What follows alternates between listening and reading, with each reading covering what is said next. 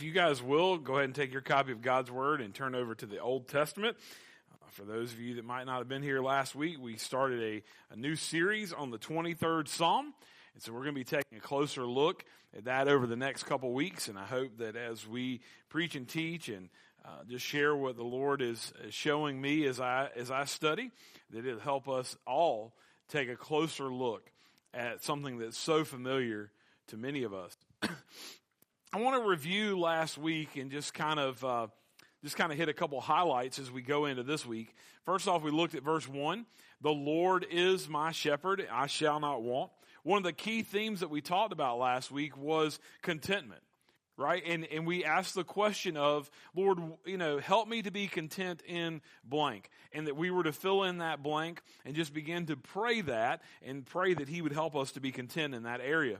We also talked about, as we look there, as the word my is circled, that we talked about how He is a personal shepherd. Not only that, is He's a protecting and a providing shepherd. Last week, uh, one of our key takeaways was this that it's one thing to know the scripture, it's another thing to know the Savior. Right? I mean, that's where a lot of people are in our churches today, is they have the head knowledge, they know about Jesus, they, they may know about his word, but do they know him? Do they have that personal relationship with him? Are they trying to do their lives on their own? Or is he indeed Lord of their lives? Is he the one that is, is the ruler and the reigner, the master of their lives, helping them through their day to day activities? And so this week we'll continue in our study and let's look at Psalm 23 verse 2 very simply says, He makes me lie down in green pastures and He leads me beside still waters. One of the things I would encourage you as we go through this study is just like I've been taking a verse each week, take the verse that we're studying and just build on itself, right? The Lord is my shepherd, I shall not want. He makes me to lie down in green pastures. He leads me beside still waters. Some of you can probably recite that verbatim and praise the Lord, but maybe not. Just start here and each week take that portion of that verse and begin to uh, just allow it to uh, marinate, to, to resonate in your life. So as we did last week, let's take a deeper look at verse 2. And so one of the things that you'll see is this is kind of called an inductive Bible study. This is one of the ways that I study as I sit down with scripture. It's not always uh, in a linear pattern as you as I'm preaching and teaching this morning, right? Because as y'all know, I have a touch of ADHD, so I try to kind of bring things and, and ask the Lord to give me clarity as I'm preparing so that there's uh, there's a flow, right? That I'm not just jumping from here to there and yonder. And so he makes me lie down. Again, we see in verse 2, we see me. He makes me lie down. That speaks of that personal relationship that he is guiding you. you know, what's interesting about this particular verse is this that uh, the ESV translates it as makes me. King James is similar. The Christian Standard, the New Living Translation, the Amplified Version says that he lets me lie down. As, as I thought about this verse this morning, I thought about, and, and I go back to this a lot because it is one of those kind of uh, turning points in my life. When I had COVID, the, my life, my routine, my rhythms, they stopped. Right? And in that process, I literally had to lie down. I don't think that that's coincidence. Right? I've heard of pastor friends saying that one of one of my pastor friends had some heart issues and had some other health issues and he was like it took those health issues for the Lord to help me to see that I needed to slow down. That maybe I needed to take some things off of my plate. And so I would submit to you this morning that for me, sometimes I think he makes us lie down. Right? That he wants to get us out of that rhythm, out of that routine. Because there were many a day while I was sick that I could just, all I could do was just lay there on my back and just whisper prayers to the Lord. For my, for my health, that he would protect my family. And then when my wife got it, that I was, I was praying fervently for her. So he makes us lie down. What's interesting here this morning is, as we look at Psalm 23, David is writing about Christ to Christians, And he himself is a shepherd, but he also knew how to be a sheep. And so we see, as we talked about last week as well, that, you know, one of the interesting things about something like Psalm 23 is that we see this imagery. We see these things used in Scripture, and we're so far removed from them. I asked in both services last week, how many of you have sheep? And not a single person in either service has any sheep. So as we as we talk about what it means to be sheep, that, that implication is for us. We are the sheep. He is the shepherd. Amen? And so we need to understand that relationship. We need to understand some things about ourselves. And so what's interesting here about he makes me lie down, listen, lying down implies that sheep are free from several things. Right? A sheep is not going to lie down unless he's free or she is free from several things. The first and foremost being fear. We're, really going to kind of hunker down this morning on this notion of fear. This is where I feel like the Lord had me camp out this week. But I also want you to see as I studied that lying down implies that sheep are free from friction. Not only, you know, if they're afraid, they're, they're not going to lie down. If there's friction within the flock, they're restless. They don't want to lie down. Um, third is flies. I'm thankful for the story that I heard about flies last week after the service. That those flies and those pesticides would, would burr down through the wool and, and get into the skin, and the shepherd would have to get them out, and then he would take them by the water and he would basically dunk them under the water, hold them under the water with his staff. He'd bring them back up, let them get some air, and he'd do it again. Sometimes in our lives, we have to go through some painful experiences for the Lord to rid us of things that do not need to be in our lives. So lying down implies that sheep are free from fear, friction, flies, and then hunger. So as you just read this verse, he makes me lie down. Those things have to be met. And a lot of you, me included, a lot of times we're restless and it's hard for us to lie down. It's hard for us to be still because there's that fear, there's that friction, there are those flies and, and things that are, are just nagging away at us in our lives. And so, one thing I want to remind you today is this fear is normal. Fear is normal. Every time we see in Scripture when the angels come and they, they approach someone, what do they say? Fear not. Scripture tells us what? Fear not for what? I am with you. So fear is normal. So if we're going to talk this morning about fear, what is fear? Fear is this fear is an unpleasant, often strong emotion. And I want to stop right there, and I kind of broke this definition in two.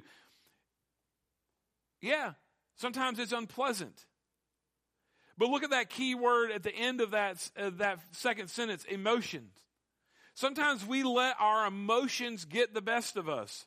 We make decisions in the spur of the moment that are not the decisions that we need to make long term. We cannot get wrapped up in our emotions. So, fear is an unpleasant, often strong emotion caused by an anticipation or an awareness of danger. Not all fear is bad, amen? But fear is normal. You know, as I think this morning about people that I've had the privilege of having conversations with, there are many people walking amongst us today. See, you can come to church and you can act like you have it all together and you can look like you have it all together, but inside you are torn apart. You are restless. You're not still because there's fear, there's that anxiety. And I'm here to tell you this morning that fear, that anxiety, is normal. Don't, senior, precious senior saints of Bethel Baptist Church, do not do what some people have the habit of doing. When some people are dealing with anxiety and worry, you know, some people say, well, you need to look at what sin is in your life.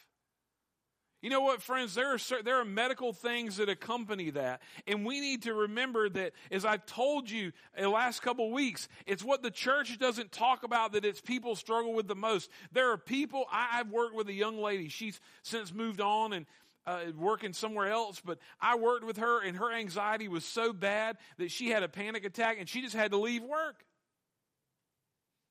And I, I just my heart broke for her that she was struggling with that. Now, Chick fil A is a pretty stressful environment. Amen. We, we move at an unbelievable pace and, and we do, our team does some pretty awesome things every day. It just amazes me when I, when I look back on the day or I look back on a shift of what we've done. But for her, that anxiety was real. So don't look at somebody and just look at them and say, well, what sin's in your life? You need to rid that sin. Sure. That sin might exist, but there are also other things as well that could be playing a part of that. So we don't need to marginalize that. We just need to walk alongside of them, to pray for them, to love and to encourage them, and pray that God would help them to get the need, the help that they need. Here's something I wrote this week.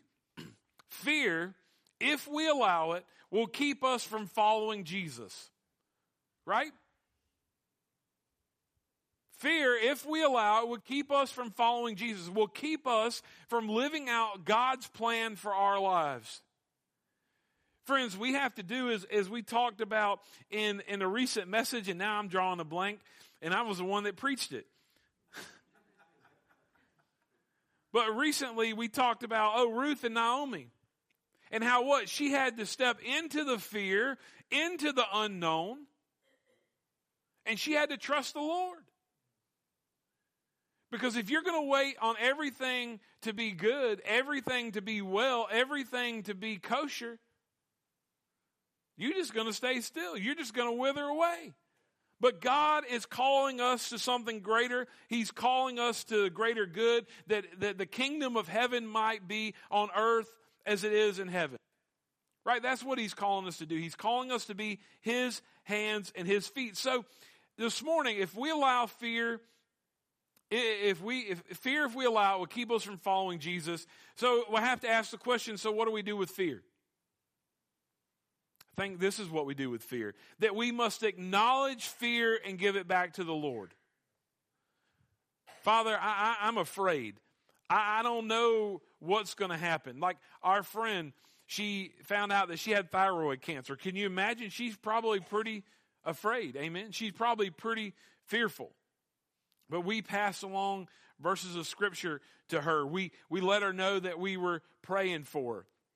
Another young lady that's walking through a valley right now that I know, you know, she shared something with me this week. She talked about how, and I don't remember it, I wrote it down in, in my in my journal, and she just said, Look, I, I have a peace because I know that people are praying for me and that people care for me and that the Lord is in control. We must acknowledge fear and give it back to the Lord. So, a few years ago, I was at a preaching conference. I enjoy going to those. Um, you guys struggle, some of y'all struggle to stay awake for, you know, 35 minutes as I preach and teach. Imagine going to a conference where there's about 17 sermons in two and a half days, right? Like it is physically and mentally exhausting, but I love it. I love to hear the Word of God preached and taught and I love to hear other expositors. And so at one conference that I was at, as I sat out in the crowd, whatever was going on in my life at the moment, I penned these words in my notebook. This is actually a photo of my notes. Fret not, flee not, fear not. Fret not, flee not, fear not. We've already defined fear as being a strong emotion caused by the uh, uh, anticipation or awareness of danger. So, what does it mean to fret? I'm glad you asked. I want to remind you. to fret means this to eat away or gnaw into, to cause, to suffer emotional strain or worry. How many of you, I'm not asked for a show of hands, be interesting if we did. Maybe know, might do a Baptist thing, ask you to close all your eyes, and then we'll get you raise your hand, nobody look around. Then we'll get a true poll. But worry. I wonder how many of you this morning deal with worry. What do we do? What are we supposed to do with fear? What are we supposed to do with worry? Give it back to God. Give it to Him and ask for His strength and for His will to be done. For Him to work. When people work, people work. But when people pray, God works. Amen? So we need to be a praying people. When there are situations, you know what? I, will admit it. When we get in the middle of things, what do we do? We just make a mess, or we make a bigger mess. So sometimes we just need to step back and we need to begin to pray for that situation. We need to pray for what's going on in those folks' lives. So fret not, flee not, fear not. In that in that pew, just as I I don't even can't even tell you anything else that was going on. But all I know is I began to ponder, I began to process what this meant like, and so what this phrase meant. And so I wrote out some statements. And so here this morning, these are the statements that I wrote out. Fret not. You know what, friends? Fretting, worrying is contagious. Now, I had the chief nursing officer at Toomey. She busted my bubble one time. She said, Everything's contagious. well, I guess it could be. But Fretting and worrying is contagious, right? The other statement that I love, nugget of wisdom, is this that calm is contagious. As we talk about sheep, and they have this mob mentality, the mob is not always right, are they? Was the mob right when it came to Jesus and Pilate and releasing him? They, they'd rather have the, the murderer and insurrectionist than they would Jesus. Were they right? No, they were wrong. So fretting is contagious. Flee not. What will we miss by moving too soon? Lucius said the blessing. Absolutely. Can I tell you one thing I, I, was encouraged of as I was in youth ministry is we have to be very careful what we pray with other people. You, you might have a friend, you might have a, a child, a, a niece, a nephew, a coworker, they're going through something, you, you better be careful what you pray. And you better be careful what you say to them as well, because you know what? God might have them exactly where He wants them so that they may realize that they have to depend on Him and not themselves. Do not give them a false sense of hope. Right? Yeah, it's not fun to go through the valley, but sometimes we have to go through the valley. Why? Because the valley makes us aware of who our help comes from, who we're to trust in, not ourselves. But it's also in the valley that we're forged, that our faith is strengthened, that our endurance is made strong. You know, for me personally, I'll just be really transparent for a moment. Fret not, flee not, fear not. This middle statement. For many of you this morning, when there's conflict and there's unrest and there's discord, what's your tendency that you want to do? Flee. Mine too. Now it depends on what's going on. Sometimes I'll buck up and I'll be I'll speak up. That's my personality. But flee not. What will we miss by moving too soon? For me in ministry, I've had to wrestle with that question oh so many times.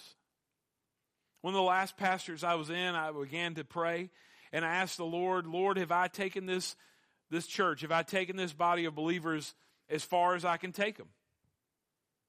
And I just began to pray and I said, Lord, I don't want to make a decision for 40 days. You know, that's biblical. We're going to do something for 40 days. And so I began to just pray. I began to process. I began to journal. I began to have conversations with those people close to me. And I was wrestling with that. Flee not. What will we miss by moving too soon? See, sometimes we're not meant to flee. We're meant to persevere. We're meant to, to go not alone, but to go with Him by our sides through those valleys, through those twists and turns, so that He can show us that He's in control and we're not. And then fear not. Man, that's easier to that's easy to say but hard to live out. Amen. Fret not, flee not, fear not. You know, this morning as I think about this statement, as I think about fears, I think about He makes me lie down, and that there must be freedom. There must be, uh, you know, from fear and friction, flies and hunger. As I thought about fear, I thought about this lady right here. Any of you lady, any of you folks know who this lady is? Corrie ten Boom. For those of you that may not know anything about Corrie ten Boom, let me tell you a little bit about her.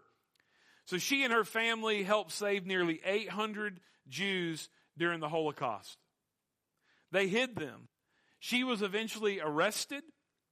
She was imprisoned herself, and she was sent to a concentration camp.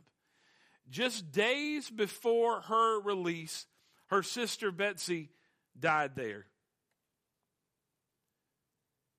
Corrie was inspired by her sister Betsie's example of selfless love and forgiveness.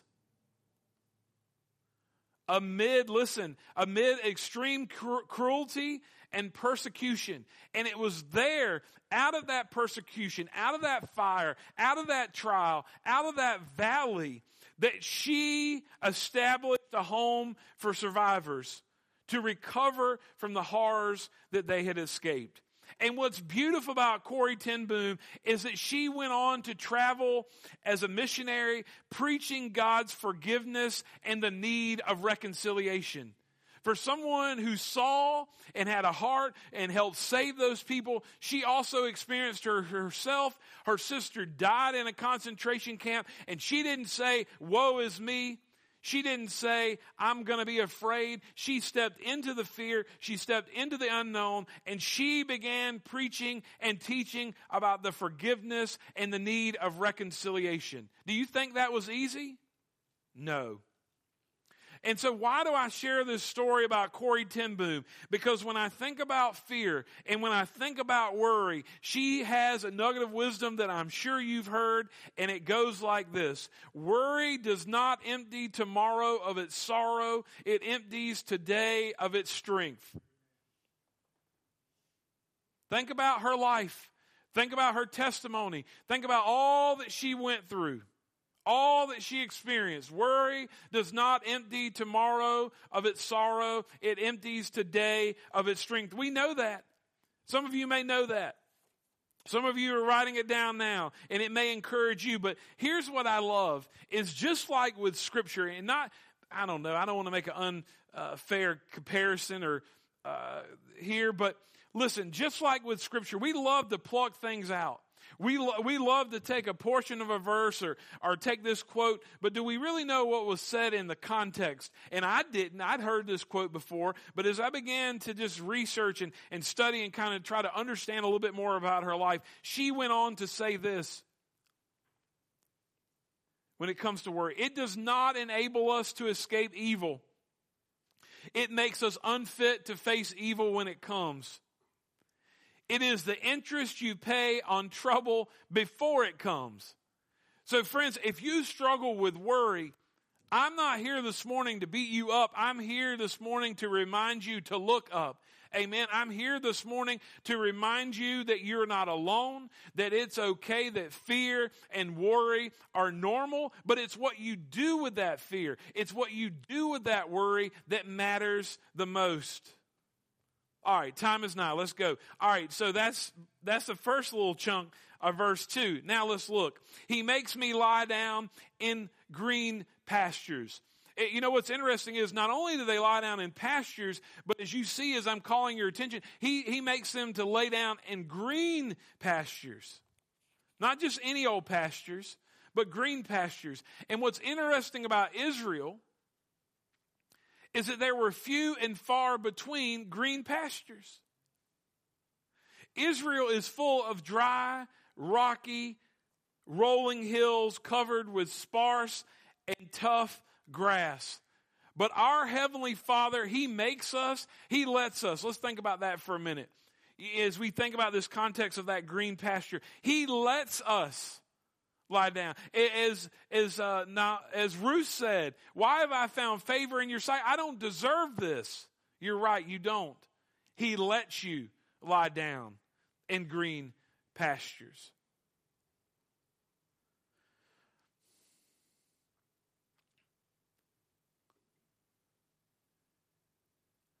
Next, let's look at the last half of verse 2. He leads me beside still waters. He leads me. So, what is it that a shepherd does? He leads. So, can we go to the next slide?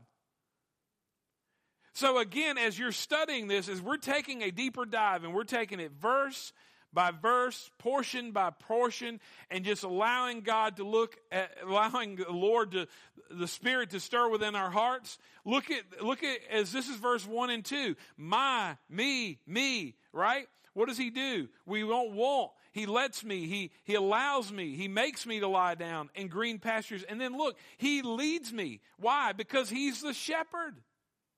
That's what shepherds are supposed to do. He's personal, protecting, providing. That's what he does.